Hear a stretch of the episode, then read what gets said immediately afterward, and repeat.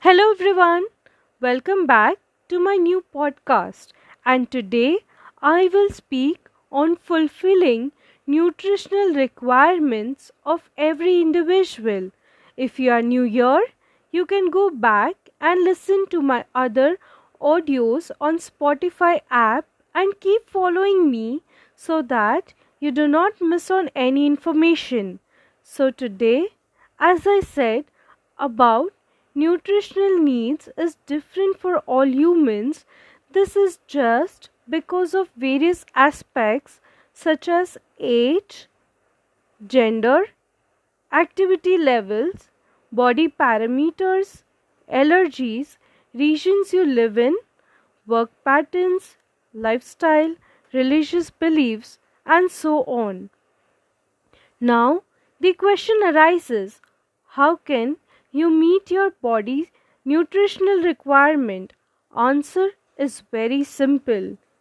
To meet your nutritional needs and to stay within your calorie limit, select f- variety of nutrient dense food. Example, complex carbohydrates from whole grains and cereals, fresh fruits and vegetables. Choose proteins in your every meal you eat, good fats like omega. Cut down on high fat food and consume fat free or low fat dairy products. Most important is to limit the calories from sugar and unhealthy fats which you add on in your diet. It is must to keep a check on sodium intake as well. All these basic tips will help you not to improve your health but also to boost your immunity and lead a healthy lifestyle. Basically, fulfilling your nutritional needs does not mean you should consume those foods that your body does not accept. I am saying this because you have commonly heard people being lactose intolerant, that is, people who are allergic to milk sugar called lactose.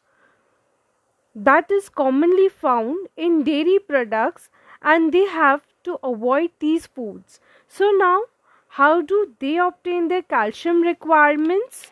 Well, there are many other sources of calcium apart from dairy products. These are none other than superfoods that contain maximum nutrition in them.